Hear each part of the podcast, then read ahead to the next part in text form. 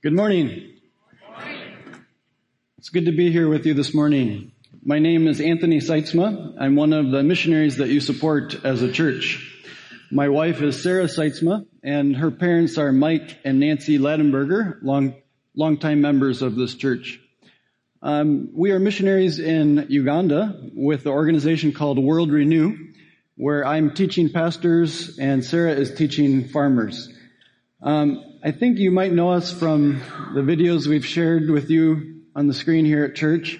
We've heard that you know us as kind of the missionaries with the crazy videos where we're always uh, holding lots of animals. I don't remember um, what animals were in the video, whether we were holding rabbits or ducks or chickens or goats or our dogs or chameleons.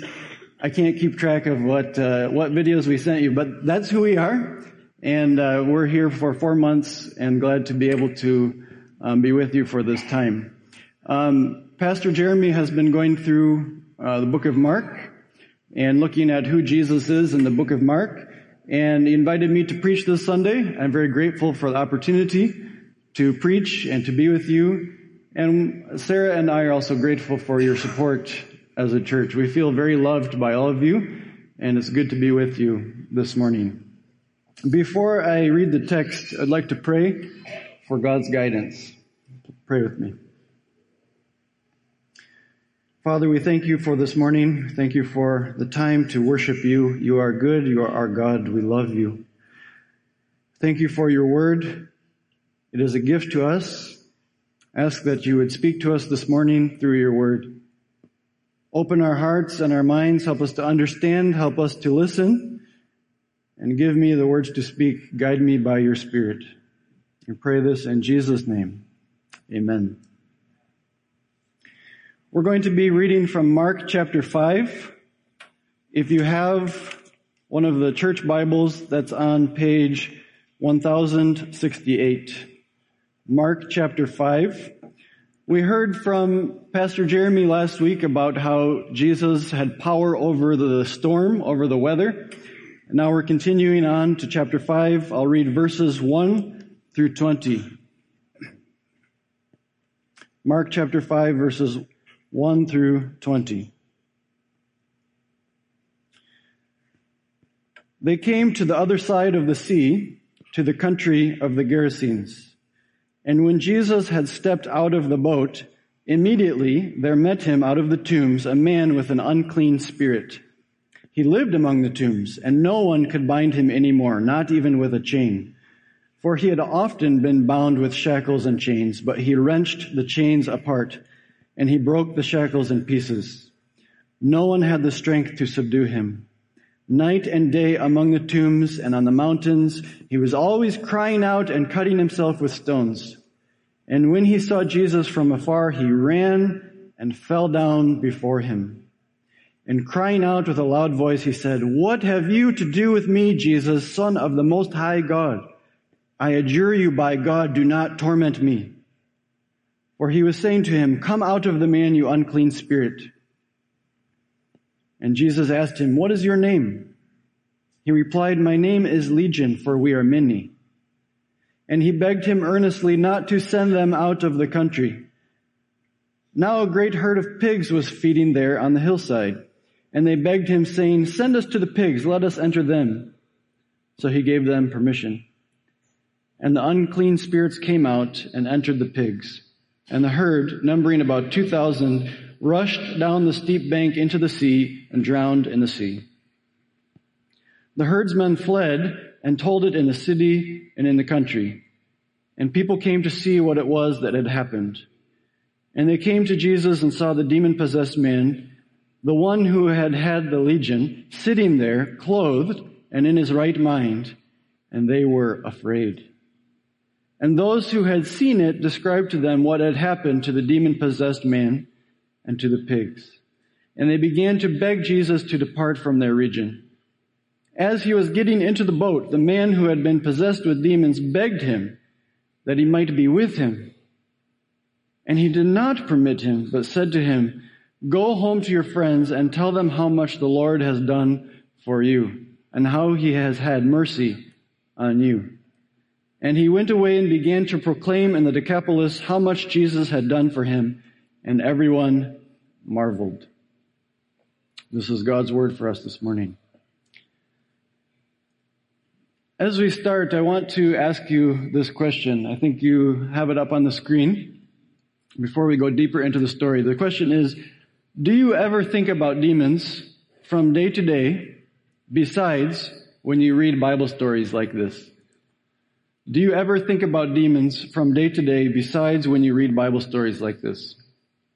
I think that most of us don't. Maybe it's kind of like thinking about certain kinds of horrible diseases that we might get. Most of us, we don't think about them. Uh, we don't learn about them. We don't study them until someone in our family gets that horrible disease. And then we can't think about anything else. Maybe it's like that for us with demons also. Maybe we believe that they're real, but we don't think about them from day to day unless we read a story like this one. Or unless we come face to face with them. I want to tell you about my friend Glenn. He's a missionary in the country of Bolivia. He's a church planter there. And one day at church, a young man and his mother came to church. This young man's name is Kevin. When Kevin came to church, after the church service, Glenn was talking to him, and immediately Glenn started to think Kevin might be demon possessed, even though Glenn had never encountered something like that before. Kevin was speaking as if he had two different personalities and two different voices. And he even had a name for the other voice that was speaking to Glenn. Now they talked a long time and in the end, uh, Glenn found out that Kevin had participated in this satanic ritual and he had invited the spirit into his life because his friends told him this is the way to have a prosperous and happy life. But they, they talked and Glenn preached the gospel and the good news is that Kevin renounced the spirit he trusted in Jesus and accepted him as his savior. And he became at peace. This other voice left. The weird, disturbing things he was saying stopped. And he was at peace in his right mind. Now, the complicated reality of ministry is that sometimes things don't go always the way we want. And even though this demon had left Kevin, he did not continue coming to church very consistently and did not keep growing in his relationship with Christ. But Glenn is still trying to reach out to him and follow up.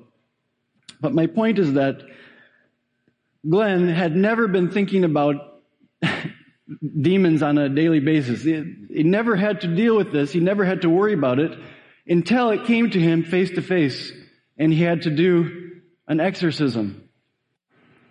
I don't know what you think when you hear me say the word exorcism. Maybe you think of horror movies or something. But it's actually a good word, and it's a word we need to reclaim as Christians. It just, it simply means that we drive, uh, an exorcism is driving a demon out of a person. And we believe as Christians that that happens through the power of Christ. Before we can go deeper into this passage and look about, look at what Jesus has done, we need to think about the true problem that we face.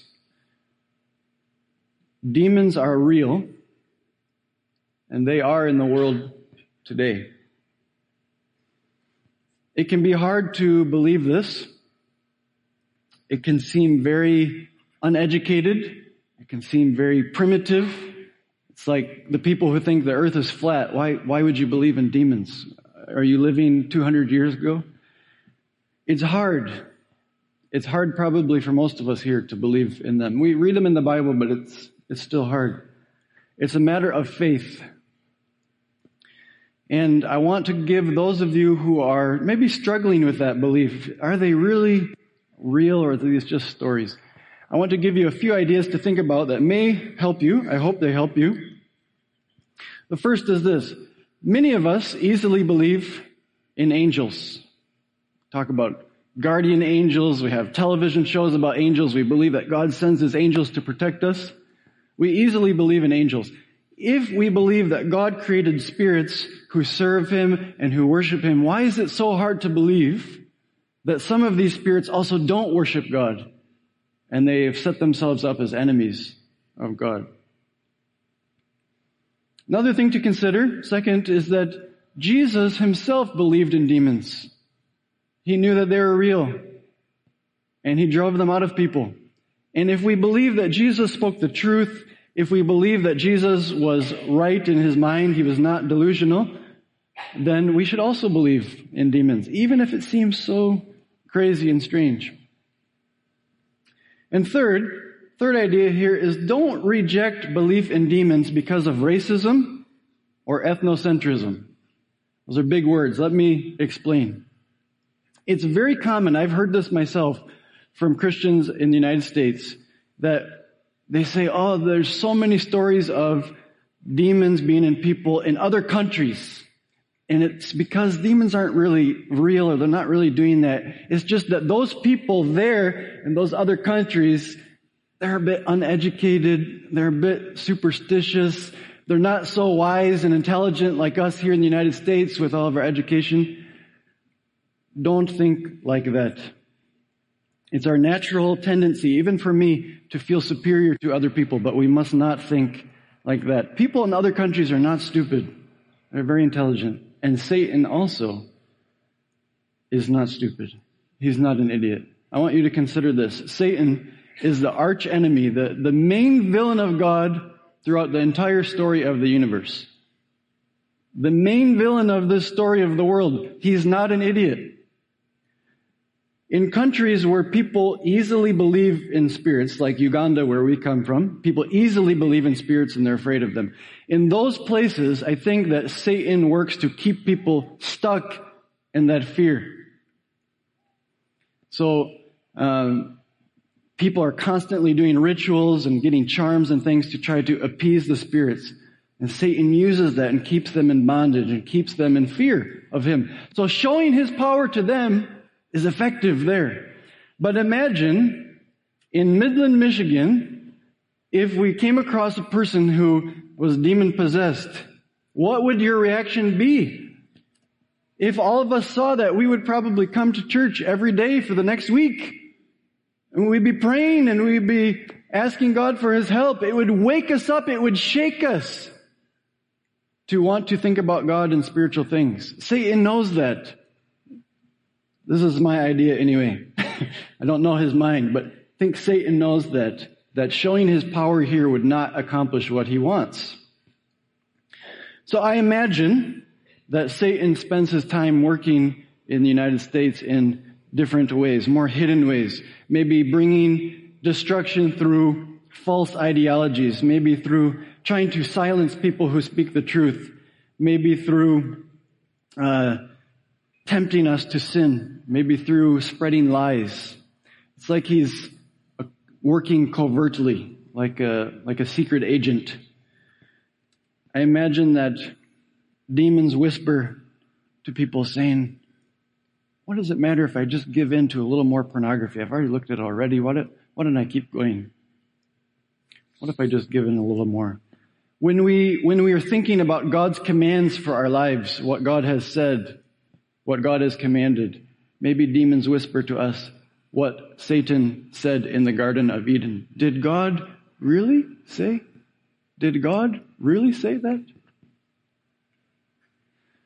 So I think that he's working in these more quiet ways, still causing a mess, but in a different way than he does in other countries.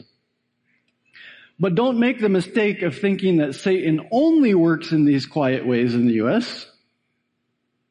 There are still demon possessions here too. We just don't always see it. And a lot of people try to hide it because they don't want to be ridiculed. In the entire Roman Catholic Church in the United States, in the year 2011, they had 15 exorcists, people who specialized in driving demons out of people. In, in the year 2011, 15 of them in the Roman Catholic Church. Today, just a few years later, there are over 100 exorcists now doing that. You can see things are happening. Satan is still doing things even here in the U.S., and people are seeking out people to help them. Demons are real, and they are in our world today, even if we cannot see them.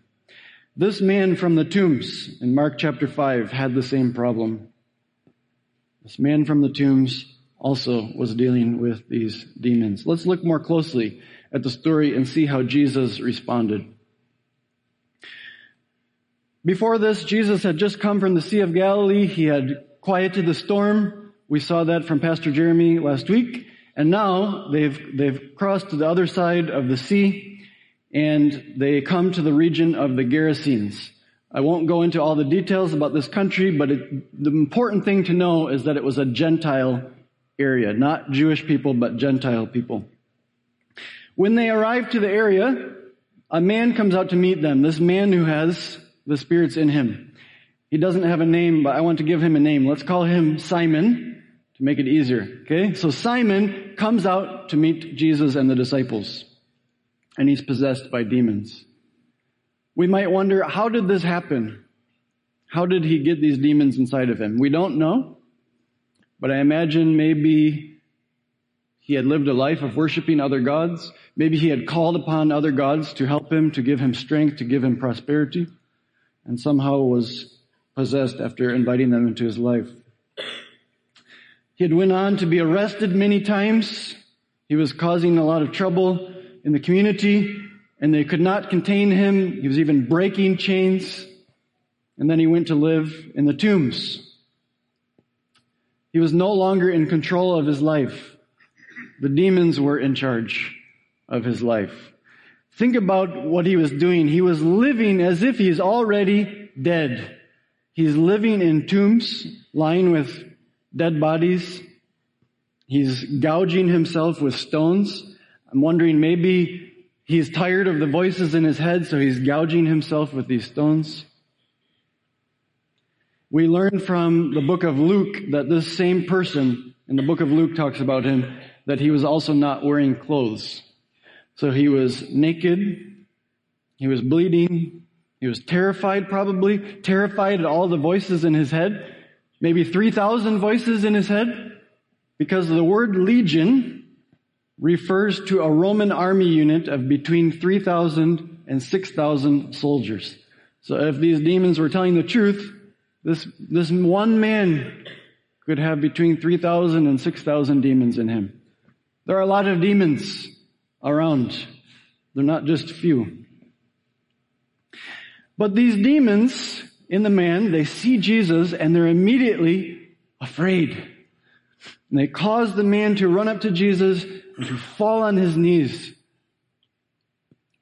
It's a whole army of demons and they are cowering before Jesus.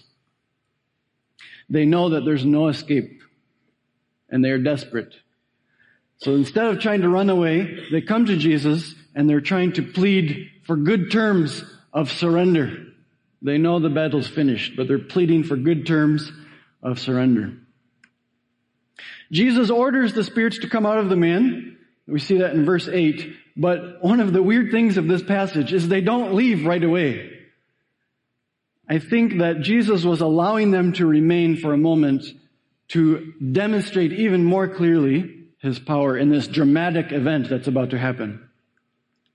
So these demons, they plead to Jesus for mercy, and then they correctly identify who he is, and they say his name and his title. They know who he is. But this is possibly a significant thing to notice. Back in this historical time, there were many kinds of exorcists that would go around and their, their specialty, they would get paid for trying to drive demons out of people. And one of the tricks that these exorcists would use is they would try to discover the name of a person and they thought that if I get, or the name of a demon in a person, if I get that demon's name, then I have power over that demon in the person. So maybe, we don't know, but maybe the demons were thinking somehow that they were going to have influence over Jesus by uh, stating his name. But in response, what does Jesus do? Jesus asked them their name or his name, however you want to say it. Jesus asked their name.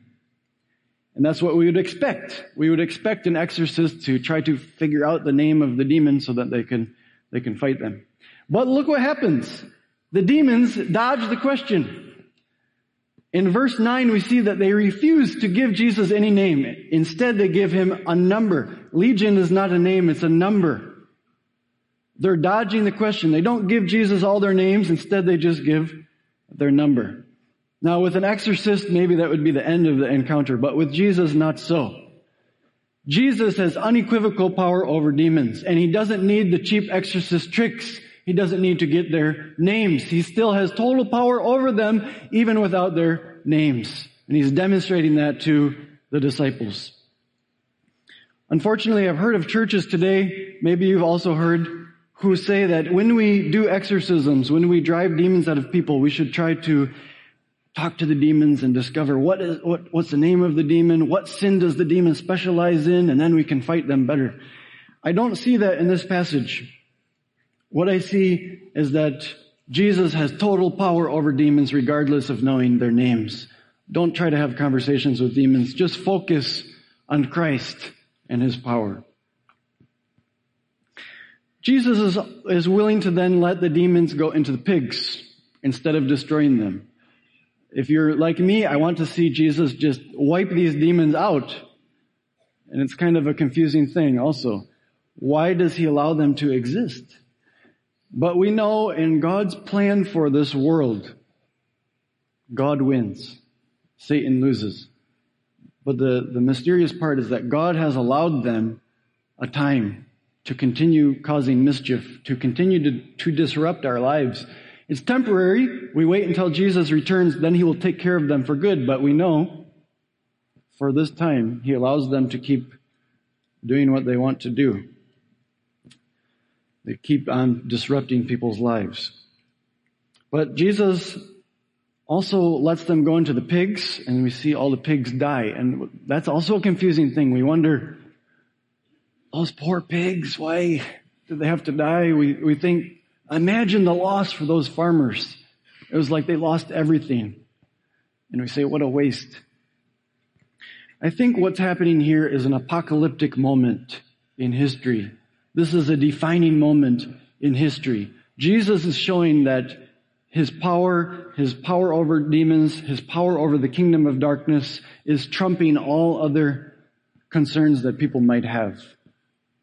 And Jesus is also showing, I think, that he values one human soul more than all of these material things. And there's another thing to keep in mind as well. From the perspective of the disciples, they are Jewish. So for them, pigs are an unclean animal that they shouldn't touch, they shouldn't eat. So from their perspective, look at what Jesus is doing. In one decisive action, Jesus is removing unclean spirits and unclean animals from an unclean pagan land. Jesus is showing them that his power is complete. He can transform anything and everything in one moment. And to the disciples, they would see that and say, truly, Jesus is the Son of God. Unfortunately, the people of the area, they don't respond well to this opportunity to meet the Son of God. They have the opportunity to meet the Son of God, to begin a relationship with Him, but instead they're afraid. They were afraid of the demon possessed man to start with. But what's key is that they are even more afraid of Jesus. They see Jesus' tremendous power. They look at the man, Simon, being in his right mind, and they see Jesus as the one who's done that, and they are afraid. They don't know how is Jesus going to use his power. They don't trust his goodness. They don't trust his goodness. They only saw his power. But in contrast, if you look at Simon, he's completely restored. He's now in his right mind. When we see him later, he's in clothes, he's dressed, and he's become a disciple. He goes and sits at the feet of Jesus. We don't know for how long. It could be only an hour before the other people came. It could be a few days, but this man became a disciple sitting at the feet of Jesus, being taught and growing in his new faith. Then at the end of the story, the people who are so afraid, they beg Jesus to leave, and Jesus is willing to leave. But then we get one of the most confusing parts of the story. As Jesus is leaving, Simon begs with him, pleads with him, saying, Jesus, take me with you. I want to stay with you.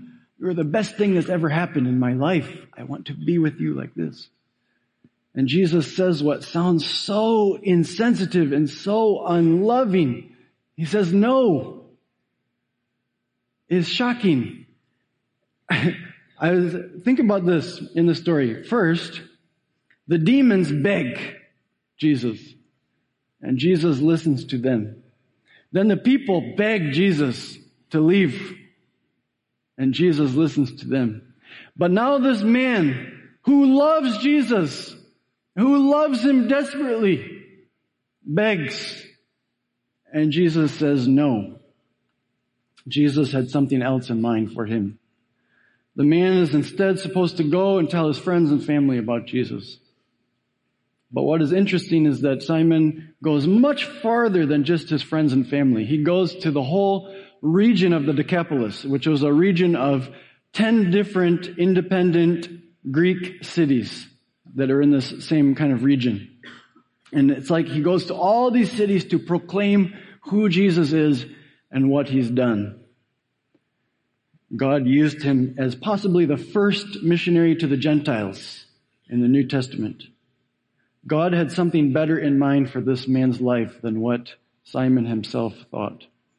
Which tells me and should tell you that next time you're praying and you're begging and you're pleading, Lord Jesus, please, please do this for me. And you know what you're asking for is good. You know what you're asking for is right. And you're asking for it because you love Jesus and because you love other people.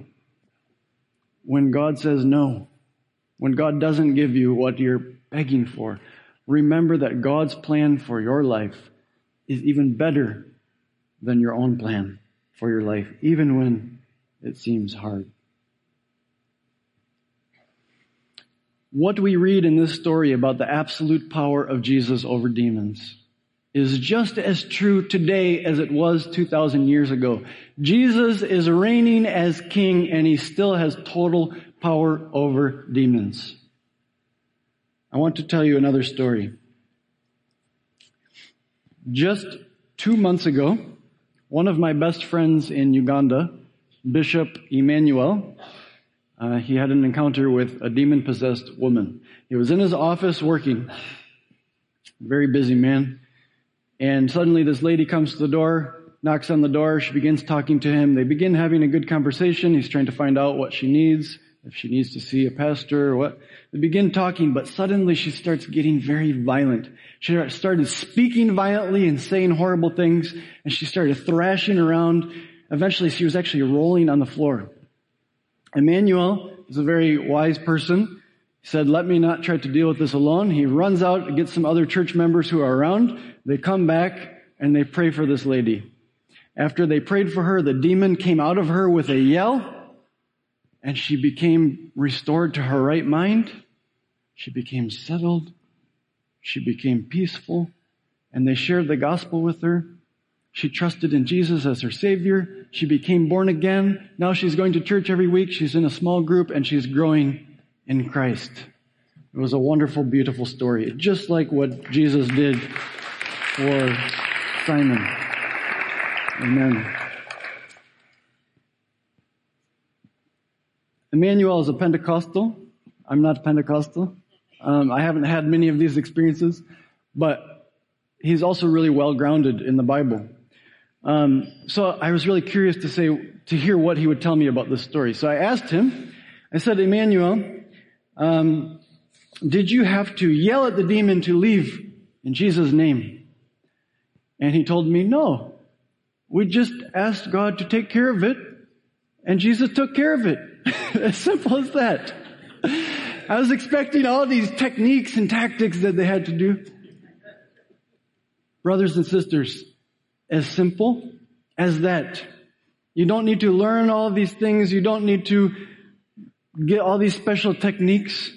If Jesus is in you, if you are born again, you know Jesus. If He is in you, then He's with you all the time. And He's real and He's alive, which means you can talk to Him anytime, which means you're never alone. If you come face to face with this kind of thing, you call on Him to take care of it. And He will use His power to do so. Jesus has total, unequivocal power over demons.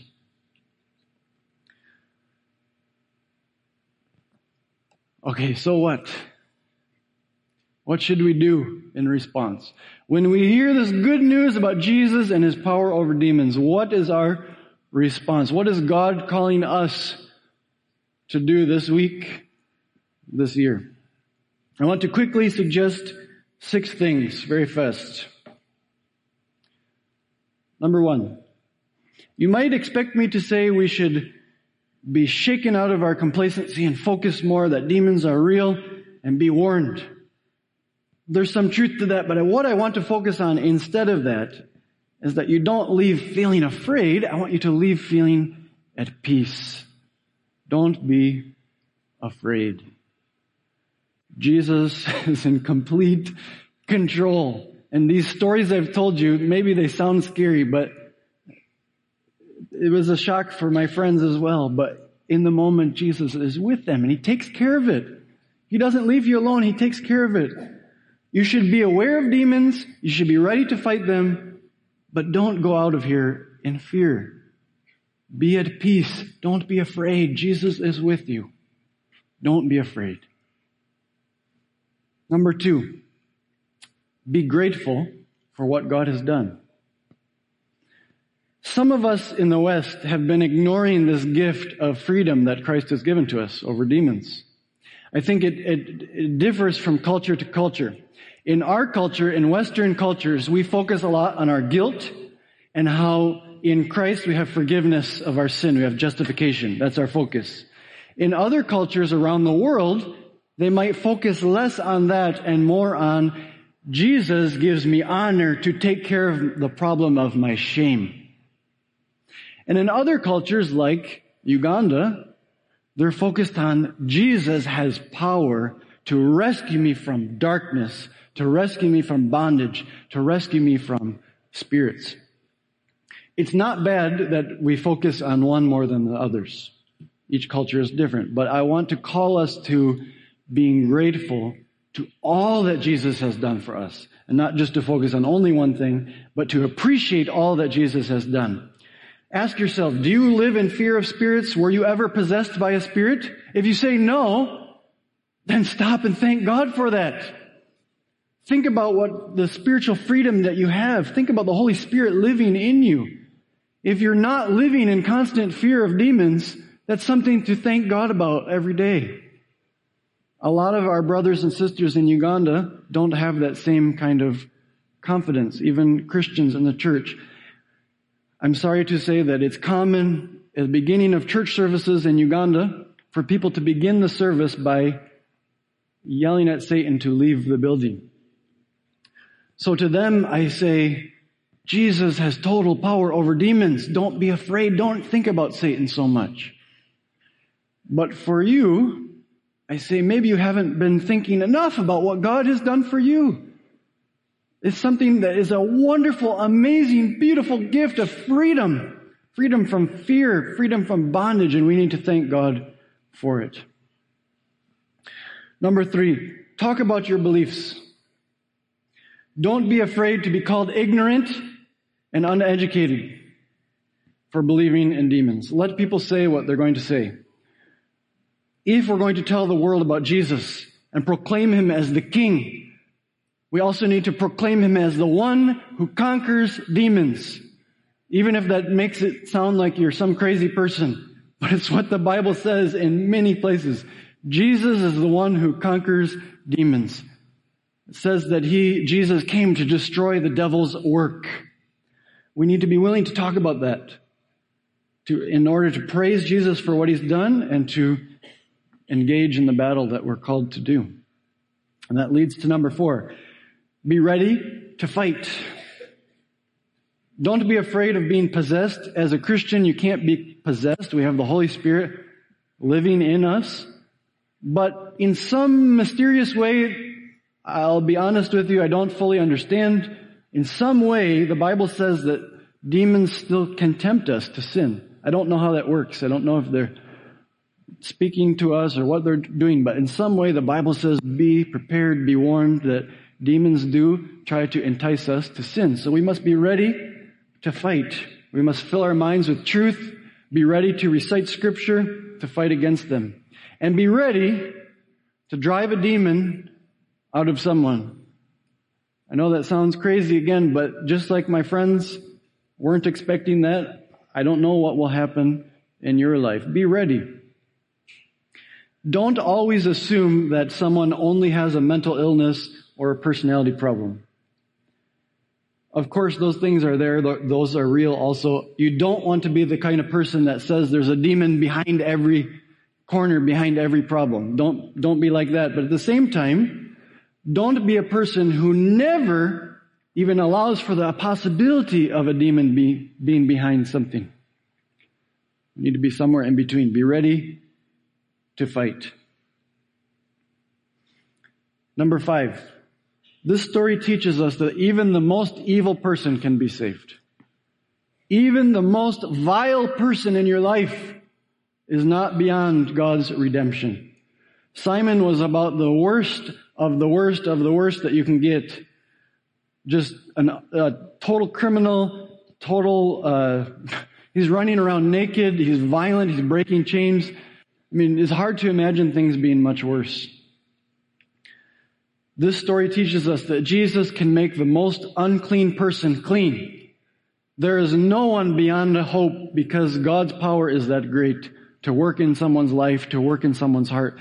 So I'm, I'm calling you, don't give up on people in your life who are evil, who are vile, who are obnoxious, who are people who have rejected God. Don't give up on them because God's power can even change their heart.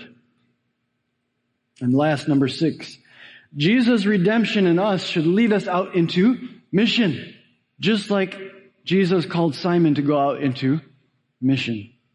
After we see what God has done for us, we go out and we share with others. We go out and talk about how Jesus is the one who conquers demons. We go out and proclaim the Almighty Jesus, the Son of God, our Savior, who rescued us from the kingdom of darkness. Go out and tell the world who Jesus is. I want to end with a last story, and then we'll pray. I have a friend here in the United States, an American, and he lived a life of destructive sin and rejection of God for many, many years.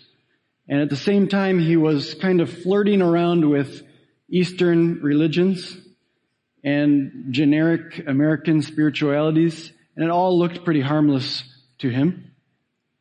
But somehow through those things, this friend of mine was plagued by spirits who came into his life, and they plagued him for years and years. And they would constantly talk to him all throughout the day, these conversations he would have, and he felt like he was crazy, so he didn't tell anyone else, and these, these demons would taunt him they would try to tell him secrets about other things. They would ridicule him. They just debilitated him. It was hard for him to do anything. And he didn't want to lose friends, so he suffered in secret. It makes me wonder how many people really out there are plagued by demons, but they're afraid to tell people in our culture. He suffered in secret. But thankfully, he heard the gospel. He trusted in Jesus he became born again and he finally found relief from those voices in his head. And I want to end with this quote that he told me just last week. He says, as scary as demonic powers can be, Jesus repeatedly stomps them out like bugs under his feet. Jesus repeatedly stomps them out like bugs under his feet. Amen? Let's pray. Father, we thank you for your word this morning. We thank you for the comfort and encouragement it gives to us. Lord Jesus, you are the King of Kings. Demons are pitiful compared to you. We thank you, Lord Jesus, that you came to destroy the devil's work, to rescue us from darkness, to bring us into the light, to rescue us from fear, to rescue us from bondage. We thank you that you have total power over demons and we can go out and even if we are confronted with them, we don't have to fear because you are with us all the time. We thank you, Lord Jesus. I pray for us, Lord, that you would wake us up to the spiritual realm, that you would help us to be alert and wise, that we would be aware, be aware of spiritual things, not only material things, that you would make us ready to fight, make us ready to go out as liberators, to bring freedom to the captives, to proclaim your might over demons and this kingdom of darkness in the world. Make us ready. Fill us with your spirit. Help us also to live without fear. Help us to be people who preach the gospel, the good news about you, Lord Jesus. Give us opportunities to share our faith. Give us opportunities to share your love with people who need it. Lord, I pray for this church. I thank you for MEFC. I thank you for the people here, people who are not here. We thank you so much for the good things you're doing here among your people. I pray that you would make this church a light in a dark place, that you would use this church to drive away evil, that you would use this church to proclaim your power and your might and your goodness and your love, and that people in the city would, would hear and they would turn to you and find freedom. They would experience your love and joy. Use this church, equip them by your mighty power. Fill each person with your Holy Spirit. Give them courage. Give them confidence. Give them union with you. Let them feel your presence with them. Let them go out boldly and in confidence knowing that they have nothing to be afraid of. You, Almighty Jesus, are on our side. We love you. We praise you. We pray this in Jesus' name. Amen.